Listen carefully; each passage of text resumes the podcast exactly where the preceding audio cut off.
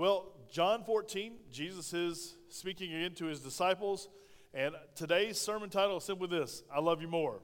You ever played that game with somebody? I love you, I love you more, I love you more. Anybody ever play that game with your kids or with your spouse or with someone? Anybody, anybody play it this week?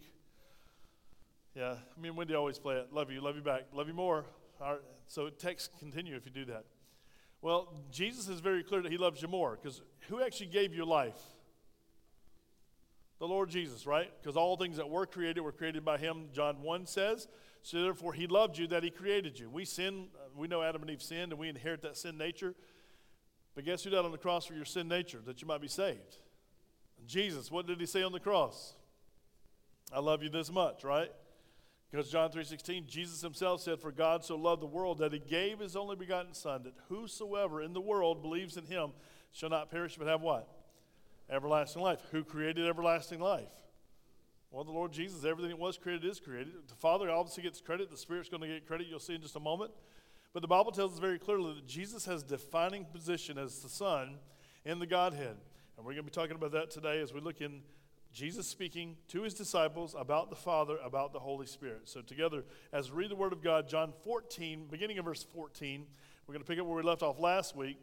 And Jesus is getting ready to leave. As we all know, if you've been here, Jesus, if you're a guest with us, this, we've been in the book of John for about a year almost. And we're continuing. We, we'll be finishing up here sometime in the year or so. So, we'll, let's continue. Verse 14 If you ask anything in my name, I will do it. If you love me, keep my commandments. And I will pray the Father, and you, he will give you another helper, and that he may abide with you forever. The Spirit of truth, whom the world cannot receive, because it neither sees him nor knows him. But you know him, for he dwells with you and will be in you. I will not leave you as orphans, I will come to you. Verse 19 A little while longer, and the world will see me no more. But you will see me because I live, you will live also. At that day, you will know that I am in my Father, and you in me, and I in you. Verse 21 He who has my commandments and keeps them, it is he who loves me, and he who loves me will be loved by my Father. And I will love him and manifest myself to him. Judas, not Iscariot, said to him, Lord, how is it that you will manifest yourself to us and not to the world?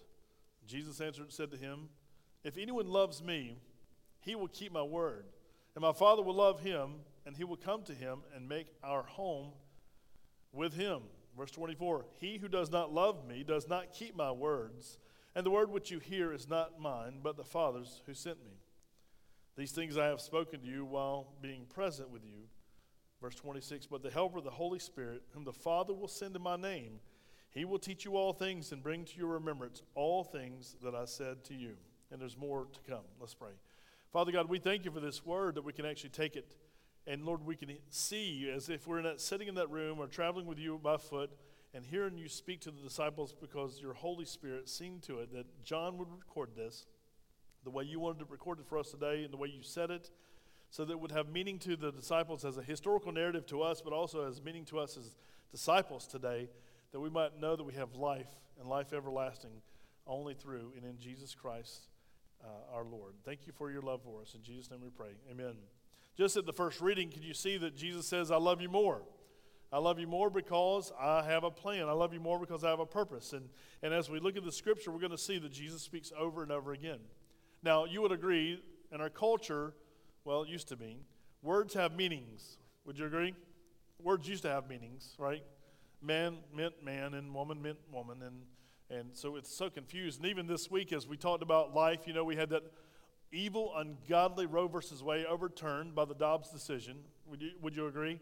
God took a blight, if you will, off our country, threw it in the trash can, and said, now the states make a decision. Our state senators and representatives have been battling back and forth. And I got sad news for you. We have a bunch of cowards leading our state. We've got a bunch of sorry people leading our state that says, I'm pro life too, but. And every time you add the but to what you're saying, you're going to turn around and go the other way. I cannot tell you today that I am pro life and I can see that any baby should die in the state of South Carolina. But you look at our senators, they said we didn't have the votes to pass. Only one senator do I respect, and when I sit and watch all the Senate hearings, and you can watch them live, It made me sick to my stomach this week that, that those are supposed to be the mature. The Senate's supposed to be the most mature part of our legislature in South Carolina. The representatives concede, pass the House over to the, the bill over to the Senate. The senators battled about with it. And look at it for yourself. It'll make you sick to your stomach. It makes me frustrated that they caved and gave in and said, yeah, we'll take life up to this point. Even Senator Massey's quoted from Edgefield saying, we saved lives in South Carolina today. And I said, God forbid, when you stand before the Lord Jesus Christ and give an account, all those babies and generations and generations and generations that have died because of your silly vote because you don't want to offend somebody, you don't want to make somebody upset. God forbid. Would you agree? I want to give you an example of this one. Why is it personal to me? One, I'm a Christian. God made life, He's the giver of life. No matter how we get here, God gives life. Amen? My mother obviously was told she was the mother of three and I was on the way, and I was messing up stuff in a hurry inside of her. Her doctor, my doctor, told her to have an abortion so that she could live. Mother made a decision. You can ask her after church. She made a decision. I have three kids. God's given me an opportunity, and I want to trust God in this and let it happen. And here I am today. So if she had had an abortion, not only do you eliminate me, you eliminate Wendy, obviously because I married her, but you eliminate our three children and you eliminate our four grandchildren and the generations still to come, you eliminate. We've done this 60 million times in our country over the last few years, 50 years, and we call it choice. I want to tell you listen, as soon as you become pregnant at conception, choice is over. You made that choice, uh, right? Amen? Or if it's uh, done to you. Listen, we know there's rape and incest and all those exclusions they want to talk about, but God is the giver of life. And we have to respect that or we have to reject it. There is no in between, hey, I, am for it up to this point, and then after that, I'm not. Or I'm up to it for, you can kill a baby up to 20 weeks, whatever it might be. That's not the sermon for today, but that's the topic of today because it just happened this week. And I think a pastor should be relevant what's happening in our culture today. Would you agree? People are speaking about the queen. This week, the queen's dead. I, I couldn't tell you how many people, did you hear? The queen's dead. I said, we don't have a queen. Right? the Queen of England died, but we don't have a queen. But people spoke more about the queen this week than they did the King of Kings this week. Even Christians, we put it on our Facebook, even 9 11, we put it on our bulletin today. We remember 21 years ago what awful attack happened. But how do we stop these things in our culture? How do we actually actually speak out instead of being angry? And I'm not angry this morning. I think it's holy, uh, righteous indignation, right? Because I'm mad that they're going to kill babies in South Carolina. Are you? Well, we could have called and done something about it. It's about to go back to the House again, and then it's about to go to the governor. I want to encourage you to light up their phones. Tell them at least how you feel. I'm even thinking about running for office. I'm, I'm so frustrated. Somebody's got to be a voice of reason in that crazy place that we call our representatives or our Senate. Y'all, we need leaders to rise up.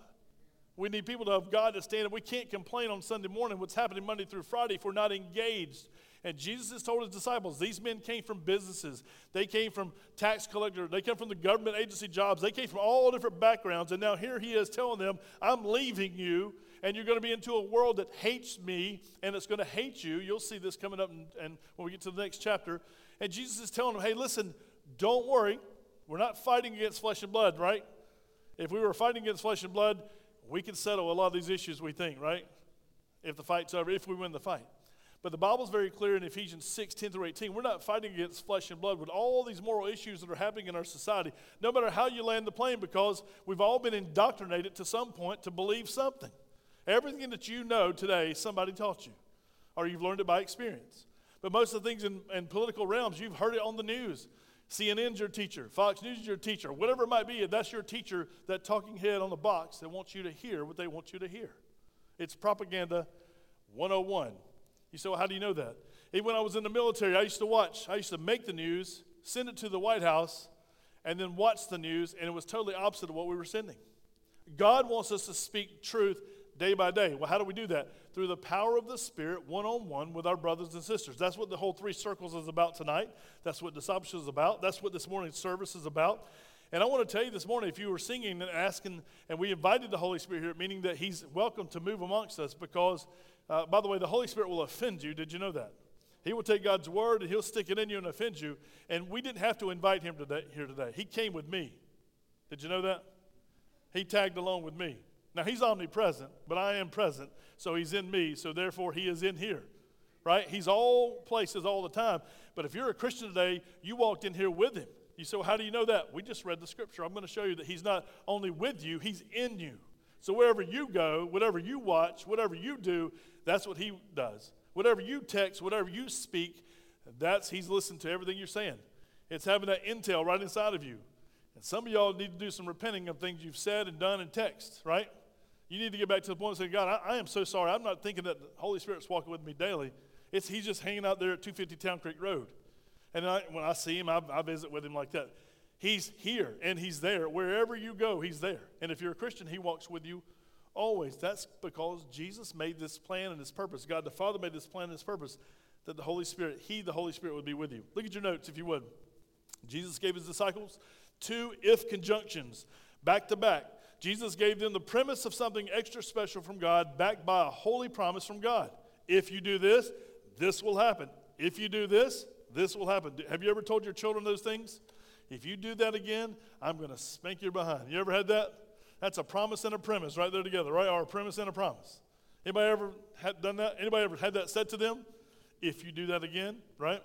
And this is what Jesus is saying. If, if, listen, if you ask anything in my name, if you went to Catalyst this morning, thank you for going to Catalyst. You're learning more and more. You, you're learning that actually God's word is applicable to your life day by day. You say, well, how does that apply to my life? Just spend time talking to one another, sharing stories, sharing experiences, sharing God's word because you'll find out that God carries you through. Amen? These are difficult days that we live in, and we know that the Bible is very clear. 2 Timothy chapter 3 tells us that in the last days, perilous times will come. We're living in perilous times, brothers and sisters. Well, that's what he said. He, he declared, If you ask anything in my name, I will do it. Told you I've been asking for a Porsche for a long time, right? Till I got to be old enough to buy my own stuff and do my own thing and find out you gotta it costs so much money to even change the oil in a Porsche. I don't want anything to do with a Porsche today, right? Thank you, God, for not answering my dumb prayers. Or he did answer my prayer. He said no, right? He always answers prayers. He's either yes, no, wait, or my grace is sufficient. So make sure that when you're praying, when you're praying, you're praying in the Spirit, and you'll start asking for the things that God wants you to ask for. You say, well, how can that happen? The answer is, I don't know. I just take his word for what he says. What's this? If you ask, verse 14, if you ask anything in my name, or some Bibles say, if you ask me anything, right, anything in my name, I will do it. Why do we pray when we close a prayer? In Jesus' name, amen. Why do we pray that? It's not just something we were taught to tag on to the end of our prayers. We know that we have access to the Father through the Son. Did you know that? That's a doctrinal statement truth, right? We have access to God the Father through God the Son. And even if we mess up our prayers, God the Holy Spirit says that's here's what he means. Right? He's our interpreter before the throne of God, saying, Clint's crying or Clint's angry or Clint's whatever's going on. And what he means is this He really wants this to happen. He knows our heart. The Bible says the Spirit of God knows the Spirit of man. And when He lives inside of us, when we give our hearts and lives to Him, then we have what? Communication with God. Let's continue. Watch this. Look in your notes. He said this If you love me, guess what you'll do? You'll keep my commandments. And those brothers and sisters, when the Bible says, Thou shalt not murder, what do you think God meant? Don't murder. Even those little babies that are in the womb, don't murder those babies and don't vote to murder those babies. And all my friends who say they're Christians at the state house saying, uh, well, we didn't have enough votes to pass legislation. I'd rather lose and vote opposite murdering babies and come home and say, I tried. I tried for us. I represented you, and we tried. But all the other men and women voted no. They voted to thumbs down to babies' lives. Do you get it, church, this morning when Jesus says, and Jesus is God, right? Thou shalt not murder, guess what he means? We've said it right. If, let me ask again, what does he mean when he says, Thou shalt not murder? Don't murder. Don't murder. And a baby, listen, is a life at conception. Watch this. Continue in the word. Go back to your notes for a second. If you love me, you will do what? Keep or obey my commandments. The opposite is true. I, I kind of drew a sandwich on my notes up here. I put a, a piece of bread at the top. If you love me, you keep my commandments. And all the good stuff in of life in between. But the opposite is true on the bottom. If you don't love me, if you don't love Jesus, guess what you won't do? He says so, not just, those aren't just words of Pastor Clint Smith, that's the words of Jesus Christ. If you don't love me, you won't keep my word. And how many people are showing how much love they have for God? How did you live this week? How did you follow his commandments this week? You say, Well, I'm not under the Ten Commandments anymore. Oh, God's moral laws have never changed just because you have. He doesn't change with the times. He's listen, time is irrelevant to God. God's in the middle of the circle watching everything at one time. Yesterday's the same today and tomorrow. He never changes. He's immutable. That's the God that we serve. Look at your notes. What commandments would they have to keep if you keep my commandments? That's a lot of commandments. And you can see scholars, some range, I put on your notes, 600 to 1,000 commands in the Bible. That's what, how many commands? How can you keep all that? How do you know them all? And the answer is we don't. Aren't you glad that we have a God who, I love you more? He put it out because it was written. Look over, go with me to Matthew 22. Matthew 22, and you'll see it pop up on the screen. So some of you will be lazy and just read it off the screen. I should have put it in the notes today. But Matthew 22, you need to mark this. This is called the greatest commandment. The greatest commandment.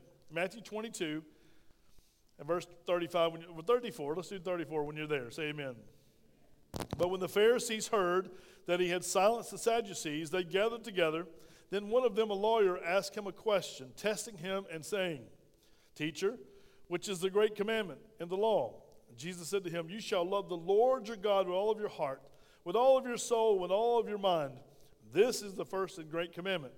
And the second is like it you shall love your neighbor as yourself. On these two commandments hang all the law and the prophets. And then, of course, they go on to test Jesus and see more questions they have of him. But what is the greatest commandment, church? Or the great commandment? Love God with everything that you are heart, soul, mind, and one of the Gospels says your strength. Give Him everything. What do you give God, church? What has He given you? Everything. He's given you life. He's given you the ability to do what you do. He's given you voice. He's given you food, sustenance. He's given us the rain. He gives us society. He gives us air. He gives us sun. He gives us everything because He loves us more. And then He gives us Himself because He loves us more. And then He gives us an opportunity to talk to Him because He loves us more. Do you see how good our God is today? He's sending a love letter from heaven. I love you more. You're going to go through some stuff. Uh, tribulation's coming, but I love, I love you more. Look at your notes. Look and see. Verse 16. God the Son promised his disciples that he would ask God the Father to send to them God the Holy Spirit when he, Jesus, went away.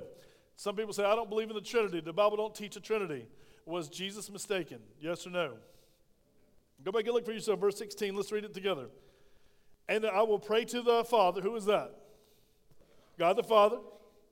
And he will give you an, another helper. Who is that? God the Holy Spirit. And who's speaking? God the Son. You, the Trinity's right here. Either Jesus is a liar and he's not true, or he listen, he knows what he's talking about and he is God. Amen. You get a foolish pastor, deacon, elder, teacher. Anybody say that the Bible does not teach the Trinity? Listen, they are a liar. They're calling Jesus a liar. Is that pretty heavy lift? Walk away from them. They're a false prophet or teacher. They don't know what they're talking about if they say God the Father, God the Son, God the Holy Spirit is not God.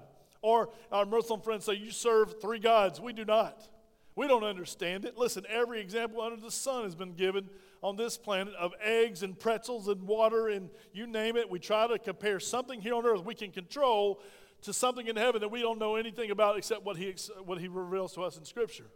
Don't use an egg, don't use a pretzel, don't use water to explain God. Just say He's God the Father, God the Son, God the Holy Spirit, because He said so. Amen? That's His nature and that's who He is. You say, Well, I, I can't understand that. Join the crowd. We're trying to take an infinite God with our little finite minds and understand Him. He doesn't want us to understand Him fully. He wants us to have faith in Him. And then day by day, the Holy Spirit gives us understanding for that day's amount. Listen, He allots that day's amount of wisdom for you. What do you need? These little kids, what do they need? They're not worried about what they're going to ride home in today, y'all. They're not worried about getting a speeding ticket. Uh, they're not worried about cooking lunch today. What are they worried about? Math, social studies, English, that's their wisdom. Listen, that's their word. But some of y'all are dealing with some big, big dollar things, right? But can I ask you this question? What is big to God? Nothing. What is little to God?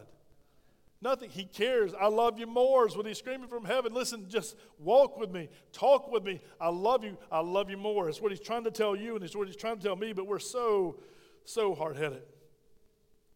You know that Jesus in post resurrection, he told them Matthew 28, 18 through 20. I don't have that in the scriptures, but if you take a note, write it down. He says, Go make disciples of all the nations, baptize them in the name of the Father and of the Son and of the Holy Spirit. Was he mistaken yet again? He was not. And he said, Listen, teach them everything I've taught you. And remember, I'm with you always till the end of the age. Well, Jesus isn't walking with me. The Spirit of Christ, obviously, is the Holy Spirit, right? He's with me. The Comforter's with me. The one that represents the Father, Son, Holy Spirit, He's with me. He's with you. Jesus says He's not only with me, He's in me. Well, how can I take a holy God? If you believe, listen, the doctrine of the Trinity and the dwelling of the Holy Spirit, if the God the Father, listen, sends the Holy Spirit to me, because Jesus said, I'll ask Him and He'll, he'll send you, or I'll send you the Spirit, the Comforter. If He's in me, who or what can take Him out of me? Who is greater than God? No one, nothing. We're going to read that in just a moment. So the people who teach, and we got friends, I got friends that are, they're still my friends, they teach you can lose your salvation. And they constantly stay in fear because they're afraid I'm not saved. They're like windshield wipers. I'm saved today, not tomorrow. Saved today, not tomorrow. Listen, if that's you, brothers and sisters, look, calm down, read his word, ask him to show you. Amen? Then you will know that you know that you know that your salvation is true. And listen, if you're doubting your salvation or you have a question about it, that's a good thing. Because the lost person, listen, the ones running the road last night on Saturday night, hanging out in the bars and the clubs and all the other places, they don't care. They're not concerned about their salvation. They're like, yeah, I'm a Christian too. That's a, that's a flippant word today, right? So many people claim, claim the, the title and they know nothing of what they're claiming. And they think because grandma went, took them to church when they were little, they're saved. You're not. You, the Bible says you must be born again. You, you, me. Every individual must be born from above. The Spirit of God rebirths us. That's from God's Word, John chapter 3, if you want to read it for yourself. Do some study. Some of us need to do homework because it'll motivate us to work and to do the work of God that He's preordained for us to do. Ephesians 2.10. Look at the Word. Look, go back to your notes. The work of the Holy Spirit brings glory to God the Father and the Son. He is the helper, the comforter, the counselor, the Spirit of truth. I could have went on and on and on the titles of God. If any of you have taken Experiencing God, you know there's a whole list of scriptures. I think it's on page 268. It's stuck in my head of all the titles of God the Holy Spirit. What you need to do is take those names and say, Look, Pastor, can I get a copy of that? I'll give you a copy. Listen, take those names and apply it to your life. Does any of those names that I put in your notes apply to you this week? He is the helper. Does that make you feel any good? He helps you in your time of need because He loves you. He also is your comforter. Are you troubled by something? Something got you upset? It could be health or wealth. That's usually the two things that knock us out, right? Our relationships. What is he? He's the helper. He's the comforter. He's the counselor. Anybody needs somebody to talk to? This is what I struggled when I was a young young man. I had a top secret clearance. They told us how many Russian spies were around us, and I didn't trust anybody. And we, we moved a lot when I was a kid, so you didn't make really good friends, so you didn't trust anybody. When I heard and got when, the day I got saved, I heard about Isaiah 9 6 that he is the wonderful counselor. He's somebody you can talk to 24 hours a day, seven days a week. He'll keep your information top secret, and listen, he'll give you 100% accurate advice or wisdom. Isn't that great? You can't get any better than that. That's Jesus. And then when Jesus said, I'm going away, oh no, there goes the counselor. He's ascended to the Father. He said, Well, I'm going to the Father, I'm going to send you the counselor. Wait a minute, who's the counselor? Jesus or the Holy Spirit? Yes, ain't that good to know? Because He's God. So listen, you need something today, sit down at your Bible and say, Lord, please show me your, your will. Don't be flippant like this just flip through and, and Judas went and hanged himself. Don't go through and actually just flip open the Word of God like that. Go through and sit before the Lord and say, Listen, Lord, what do you want me to do? I don't know the way. Who is the way, the truth, and the life? His name is Jesus. And if he went to the Father, now who do we get our guidance from? The Holy Spirit. He's going to take the words of Jesus to apply them to your life or your situation. Everything that you're going to deal with in your life, every single thing in your life, whether it be cancer, heart disease, breakups, financial, you, you pick, a, pick a subject, it's dealt with in Scripture. And I'll be as bold to say this every prayer you're ever going to pray is already answered in Scripture. He's a pastor. There's no possible way. How in the way? How, he's God. Time is irrelevant to him. He will answer you according to a scripture. An old preacher used to tell me that, and I was like, listen, my name's not in this Bible. I used to get so upset. I went through this Bible, my name is not in the Bible. What was I wanting? I was wanting the easy way out. I was wanting to read Clint Smith do this, right? And he does speak that way if we would just listen to him. We listen to him with our perspective. We want to hear it from our point of view because we know something, right? We think we're somebody, we think we know something until we get into the Word of God and say, God, you're so holy. How in the world? These men are afraid. They've lost their businesses, if you will. Now, Peter, we know he packs back up and goes fishing. I guess that's what fishermen do. These men are, listen, they're, they're disgruntled, they're heartbroken. What are we going to do? And then the Holy Spirit comes at Pentecost. And some people talked about Judas Iscariot. By the way, let me just set this aside for you. Judas Iscariot was not saved, therefore, that's why he went to his own place, went to hell. That's why he betrayed God. When did the apostles receive the Holy Spirit? Do you know? At Pentecost, right? When the tongues of fire came. So there was no indwelling of the Holy Spirit. Yes, they were visited by the Holy Spirit because when Jesus was here on earth, keep this in your mind because it'll solve a lot of problems for you. Did Jesus live in the Old Testament or the New Testament? He lived during the Old Testament. Of course, the, the New Testament was his blood sacrifice on the cross, the new promise. So he did walk the earth technically for 40 days in the New Testament, right? He, so he lived, but his, his life, his normal man life was in the Old Testament. So the Holy Spirit would visit for a season and leave.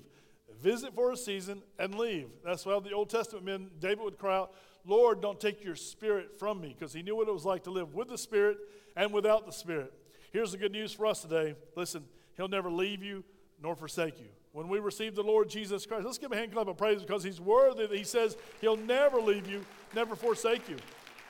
That's through the power of the Holy Spirit. On your darkest days, He's the light. On your brightest days, He's the light. Jesus Christ is the light of the world. Now let your light so shine before men that they may see your good works and do what? Bring glory to your Father who is in heaven. That's our job. Amen? It's been preordained that we do this work. Well, Jesus promised the Holy Spirit would live in the disciples of Christ and around them eternally. Look at verse 17, the second part. Look at that. If you say words that in the Bible, the Spirit of truth, whom the world cannot receive because it neither sees him nor knows him, but you know him, for he dwells with you and will be with you.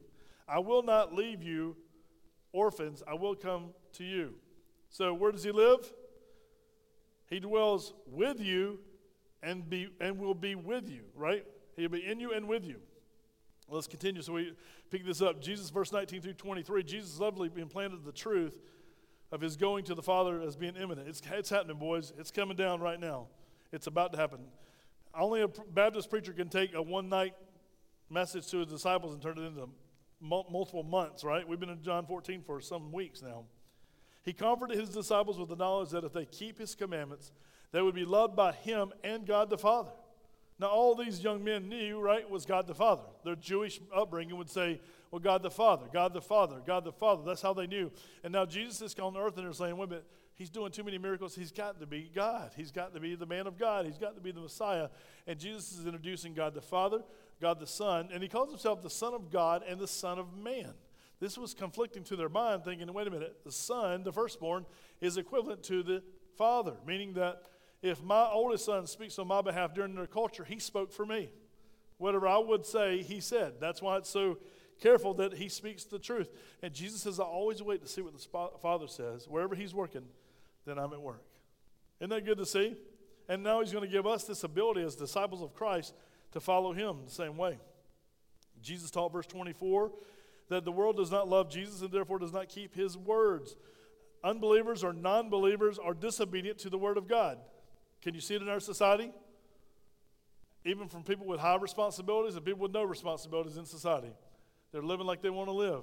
And they think the church, we're getting people, immigrants coming that are crossing the border, coming to our church saying, You have responsibility. They said the church would help me. Well, listen, church, we're limited by so much money, right? We're limited. If some of y'all would give more, we could give more. Amen? Amen? Give to, that was a big amen right there. If we give more, we can give more. Is that true? We're responsible. And when people come to the door saying, y'all saw a couple weeks ago the woman out front with a sign with children. Uh, we, we took care as a church. We took care of uh, a couple days in the hotel. We gave them food, took them out to eat at McDonald's. My family's calling me, Where are you? And I said, I'm taking another family out to eat at McDonald's because that's where the kids wanted to go. The parents didn't want to go there, but the kids did. So we had a good time. And they were from Italy, but they came via Mexico up to California, over to Texas, and then shipped them over here. And they said, Come by the church, the church will help you. And that's what they were taught. And I had to use Google Translate, right? Everything's Google Translate. And they were originally from Romania. So it's happening more and more and more. The church has got to be the hands and feet of God, right? We know the world, perilous times are coming. The world's coming to us. We must be responsible because many times those that are in authority, the government authority, is not responsible. But listen, they're going to be disobedient. Some people want what the church has. You ever heard of children that want what their parents have? They want their parents to go ahead and die so they can get their stuff. It happens all the time. Wait till, wait till there's a funeral. You should hear some of the conversations. When, when people come from out of town, who gets what? I've heard of people putting little stickers on the back of grandma's furniture while she's getting sick. That way they know that grandma said, I can have this green dot. All the green dot stuff's mine. So when she dies, I'm coming to get the green dot stuff. It's happening in our society. It's happening in y'all's family. Y'all looking at me so pious. Listen, y'all been a part of those conversations, right? Who gets grandma's jewelry? Who gets the car? Who gets the house? Who gets all the responsibilities? People are just human nature. We're selfish and want our stuff. And it should be to the glory of God in all of our lives. Non believers or unbelievers are disobedient to the Word of God. Verse 25 and 26, Jesus teaches the Holy Spirit is the personal teacher for every believer. What does that mean? If you're a Christian today and you don't understand the Word of God, there's something that's wrong. Either you're not reading the Word of God, right? Or it could be that you're not a Christian. Let me correct that. You can say you're a Christian, but there's got to be an understanding of the Word of God. God should be speaking to you. He doesn't speak, hey, t- attention, attention, all five. He doesn't pull out the loud voice like that. He speaks to us inside. He, he moves us through. We have conscience, right? We talk about our conscience is bothering me. Well, the Holy Spirit can, is, He's not your conscience, by the way. He's God. Uh, it depends on how you were brought up. Rules in the house, you'll have a stronger conscience of not doing wrong, wrong than people that didn't have a conscience, that didn't have any rules growing up. If you had no rules, you'll be crazy sometimes in society. Oh, anybody do whatever you want to do. Just be what you want to be. We've had parents that bring their kids to our school and say, uh, I said, You didn't put on their boy or girl. They said, We want them to decide. How foolish could you possibly be? I wish God had sterilized you from birth. I told a dad this. Uh, you should have been sterilized from birth than to do this to a child. This poor child, the Bible says, train up a child the way they should go. This kid don't know what to do. The Bible says foolishness is bound up in the heart of a child. This man got mad at me. Could you imagine when I said that to him and his wife, he and his wife? I said, You came to a Baptist church to sit down with a Baptist preacher who's a Christian who believes the Word of God is the Word of God, and you tell me that you don't want your child to know if they're a boy or girl, that they're going to make a decision?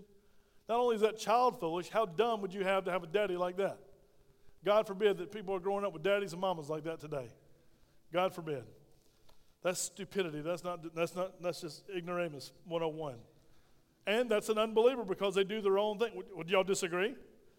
The thing is, can you imagine being a little kid and your mama dressing you up as a boy in girl clothes because you want to play in girls' clothes?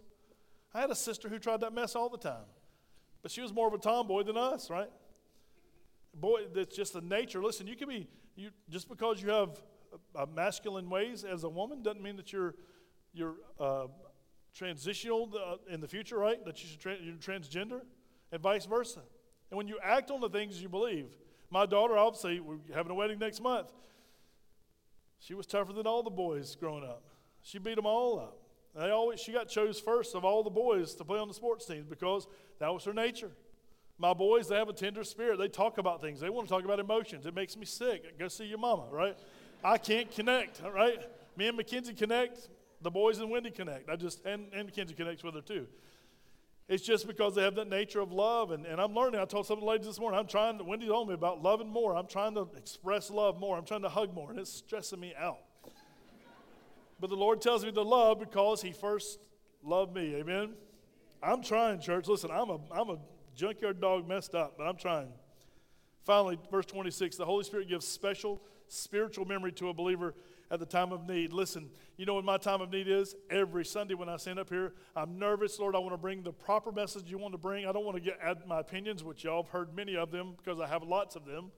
But I want to see, make sure this biblical base that I, that I stand up against, not just my cultural base, my background base, but it's scriptural base. And how do you remember the sermon? How do you go through the notes? It's not something you just study over and over again. And I can't stand preaching off notes. I just prefer to open the Bible and let's read it, let's go. But why do we do the notes? I do this so that you'll have something to take this week and sit around the water cooler or wherever it might be. It used to be the scuttlebutt back in the day when I was in the Navy. But wherever it is you sit down, you can go through these notes and make your own notes so that you actually lead, letting the Holy Spirit be your personal teacher, but also having a guide whereby you can actually at least have a conversation with someone. That's why we do the notes in the bulletin. It's a pain in the, in, in the neck to get it done because Chris is always waiting. Pastor, do you have the notes? Sunday morning. I, I said, don't print the notes until Sunday morning because God might have said something else to me I want to add in there. Y'all, listen, what we do is we're doing it for you to be equipped. One, we get equipped by doing it, but we want you to be equipped and take it out there to the world. We cannot change the world until we change our own hearts and then go tell our neighbors about Jesus Christ. We might stop the next murder by sharing the gospel with somebody. Did you know that? By helping somebody less, less fortunate. We might be stopping some of this crime. We might be stopping some of these lives that are being taken. The Holy Spirit gives that special spiritual memory to a believer at the time of need. When's your time of need? It's the very time that God's called you to share. Every time you open your mouth, what's that scripture? If you listen to Billy Graham, you'll hear he'll say, The Bible says, right? Why is that? Because you can always remember the scripture uh, reference, but you can remember what the word says. You can always remember what's the nature of God? God is love, God is light. And these are the things we have to, to remember. Well, confidence, Paul talked about in Romans chapter 8. Let's go there and finish out with this as we walk out of here today, because we're always saying, well, how's this apply to my life and how can I actually use this? talking about a doctrine vegetable soup. It's right here in chapter 8. Let me read something to you. And this is not the sermon for today because we can't, this is, we're going to be in Romans. Hopefully, the next big bite that we're going to take is the book of Romans, and I'm excited about it. But let me pick up verse 22, Romans 8 22. When you're there, say amen, because this is something, this will build your confidence more than anything on the world. If you're saved today, uh, listen, this should make you feel just full of God's grace, God's power, and God's love. And we'll finish today's sermon with this. Because we want to know if we've given our heart and life to Jesus Christ, this is Paul speaking as a believer to believers. Understand? If you're not a Christian today, this doesn't apply. Okay? You don't get any of this. Nope. For we know that the whole creation groans and labors with the birth pangs together until now. Not only that, but we also, who have the first fruits of the Spirit, even we ourselves groan with within ourselves eagerly waiting for the adoption, the redemption of our body. Verse 24 For we are saved in this hope, but hope that is seen is not hope. For why does one still hope for what he sees? But if we have hope for what we do not see, we eagerly wait for it with perseverance, meaning work until Jesus comes. Amen? He's coming, he's, he's bringing it. Verse 26 is very important. Mark it in your Bible if you mark your Bible. Likewise, the Spirit, that's the Holy Spirit, also helps in our weaknesses. For we do not know what we should pray as we ought, but the Spirit Himself makes intercession for us with groanings which cannot be uttered. Now, He who searches the hearts knows what the mind of the Spirit is, because He makes intercession for the saints according to the will of God. Verse 28, you've probably used this out of context so many times. And we know that all things work together for good to those who love God, to those who are called according to his purpose. For whom he foreknew, he also predestined to be conformed to the image of his Son, that he might be the firstborn among many brethren. Moreover, whom he predestined, these he also called. Whom he called, these he also justified. And whom he justified, these he also glorified. Verse 31 what then shall we say to these things? If God is for us, who can be against us? The answer is what? Bring it, right? Bring it. Send a nuclear missile right to our front door. Does that bother anybody? I don't want to necessarily die that way, but does it bother anybody? Absent from the body to be what? Present with the Lord. Listen, there's nothing. You can name powerful things, there's nothing. Verse 32 He who did not spare his own son, but delivered him up for us all how shall he not with him also freely give us all things? The answer is, He will. Who shall bring a charge against God's elect? That's Christians. Is it, it is God who justifies. Whom is he who condemns? It is Christ who died, and furthermore is also risen, who even is at the right hand of God, who also makes intercession for us. Are y'all seeing this picture that's happening? the Holy Spirit's inside of us, dwelling us, sending up our prayers to the Father, telling us how we should pray, even when you get to the point of saying, I got nothing. You ever been there praying before? Lord, I got all this stuff going on and I got nothing. I can't say, I can't think. I'm just kind of in neutral. Well, as you're in neutral before the Lord, the Holy Spirit is taking your thoughts and your heart and putting it before the Lord Jesus Christ. The Lord Jesus Christ is in turn going before the Father saying, Listen, this is what He's asking for. This is what she's asking for, that, they, that you might be glorified. Lord, have, if you will, preeminence in their life and do what they're asking. Because anything you ask in Jesus' name, He will do to bring glory to the Father. Do you understand? We don't go out and ask for foolish things because what's happening, if it's sinful or foolish, why would God have any business in that? Ask Him for the things that bring Him glory. Your work, your life, your family can bring glory to God. Amen? That's why Jesus said, Let your light so shine before men. They're going to see your good works. Let them see Jesus in you. So we continue. It gets better. Listen, Paul just this is a big rolling snowball coming down the hill. Verse 35 Who shall separate us from the love of Christ? Church, answer that, please. Shall tribulation? Louder. Shall tribulation? Shall distress? Persecution? Famine? Nakedness? Peril? Sword? What's this? As it is written, for your sake we are killed all day long. We are accounted as sheep for the slaughter. That comes from Psalm 44 22. Verse 37. These are powerful packed. I've got these circled and marked in my Bible because it brings me total confidence in the Lord Jesus Christ. Not of myself, it's not me, but this is Jesus in me, right? The Holy Spirit walking with me. Yet in all these things we are more than conquerors through him who loved us. What are we conquering, church? Death, life, tribulations, peril, sword, homelessness. Come down to our stuff today where we are. Keep naming, just throw all the bad stuff in one big blender, mix it up, listen, and we are more than conquerors through Christ, right? Through him that set us apart. Verse 38 For I am persuaded that neither death, nor life, nor angels, nor principalities, nor powers, nor things present, nor things to come, nor height, nor depth, nor any other created thing shall be able to separate us from the love of God which is in Christ Jesus our Lord. Amen? Isn't that a wonderful word that Paul writes to the church here at Rome? And then we also hear it here at 250 Town Creek Road. So, church, here's the question What can separate you? If you belong to Jesus, you've given your heart and life to Jesus, what can separate you from the love of God? The answer is absolutely nothing. Praise God. Amen. Let's pray together. Father God, we thank you today that we have the confidence, Lord, knowing that nothing can separate us from your love. We can walk out of this place today. We can speak to brothers and sisters in, in confidence, knowing, Lord, what is your will? And we can speak your will. Your will is life. Your will is salvation. Your will is rejoicing. Your will is helping. Your will is loving. All the things you've called us to do in your word, that is the will of God. And Lord, you empower us to do your will. Without you, we can do nothing. We so desperately need you today.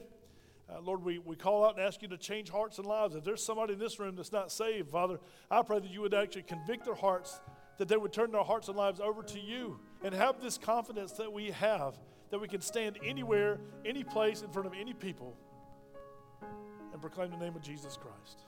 Because you're the King of Kings, you're the Lord of Lords, and you're worthy. Thank you, Holy Spirit, that you actually speak in our hearts and through our minds, bring everything back to our remembrance. Thank you for being our teacher. You're worthy. Father, thank you for this grand plan of salvation because it was your plan before the foundation of the earth. Lord, we want to bring glory to your name because you're worthy this morning. Father, if we're not saved today, somebody not saved, would you save their soul?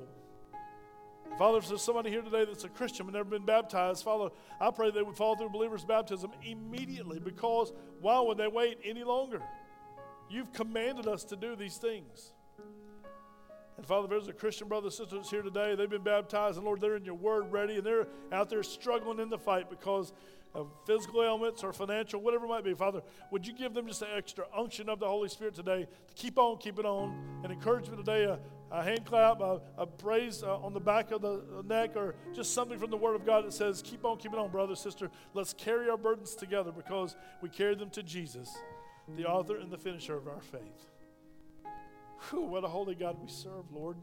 Thank you, thank you, thank you. We love you. In Jesus' name we pray.